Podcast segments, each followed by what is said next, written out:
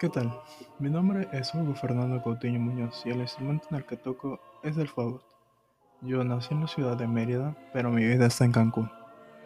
Quisiera hablarles sobre un compositor bastante interesante. Su nombre es Francisco López Capillas. Algunos se preguntarán, ¿y quién es él? Bueno, déjenme contarle un poco sobre él y sobre dos grandes obras de este personaje. Para que no se pierdan en este viaje, quisiera dividir este programa por tres partes. 1. Una breve bibliografía. 2. Sus obras más importantes. Y 3, pero no menos importante, el desarrollo musical que tuvo en el país. Sin más preámbulos, doy inicio el inicio a este podcast sobre el compositor Francisco López Capillas. Nacido en abril de 1914, en lo que actualmente se le conoce Ciudad de México, el maestro Francisco fue un compositor y músico bastante reconocido en su época novohispana. En sus obras utilizó elementos de la polifónica renacentista del occidente europeo, algo que en la América de su época era bastante inusual, haciendo esto su uso del contrapunto imitativo y otros factores. Años más tarde, esto provocó que dos historiadores de los archivos catedráticos de México indagaran sobre él, Finalmente, ellos bautizaron al maestro como el Ockeghem de México.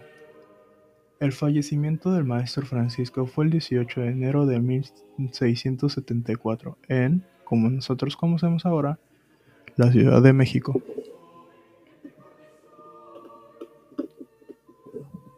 A lo largo de los años han sido recuperados y conservadas un total aproximado de 50 obras polifónicas vocal del siglo 16 y 17.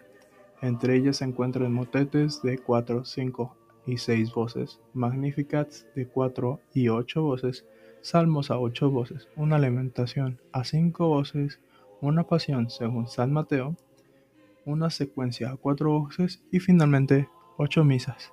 Yo quisiera hablar sobre dos misas de él. Su misa, Re Sol, Está basada en la canción homónima de Juan Riscos, de la cual no hay registro de seguridad de atribución a alguno de los Juan Riscos de los que se tienen registros. La segunda es la misa Offer a Nobis. Está basada en el material temático de un motete propio. Estas dos, los temas que tiene el motete que se utilizan en las cinco misas, procedimiento conocido como parodia y que el maestro utiliza en sus seis de sus ocho misas. Las piezas modelo van al inicio de cada una, además que se intercalan algunos motetes.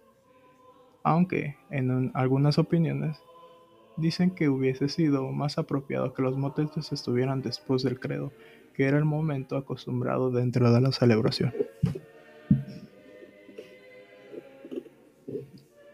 Se ha notado que estas misas dan cuenta a sí mismo una búsqueda diligente en torno a lo que pudo ser la realidad sonora de las capillas catedralísticas, en especial la de la Catedral de México. A partir de lo que informan sus actas de cabildo y otros documentos, esto, poco común en la interpretación históricamente informada de la música hispanoamericana. Por último, pero no menos importante, la importancia de que el maestro Francisco Porto con sus obras fueron fascinantes, ya que con estas se vio algo completamente innovador en el proyecto.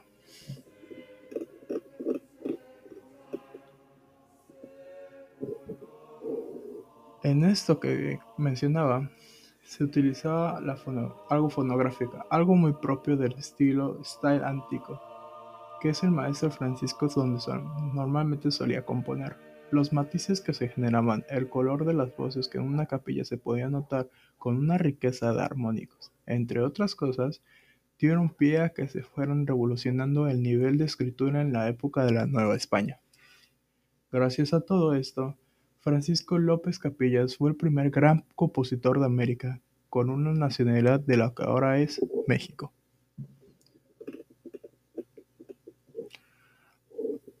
Agradezco tu tiempo invertido en este podcast. Si te resultó interesante, te invito a seguir las actividades del Instituto Superior de Música del Estado de Veracruz, por sus siglas como ISMEP, en su página de Facebook.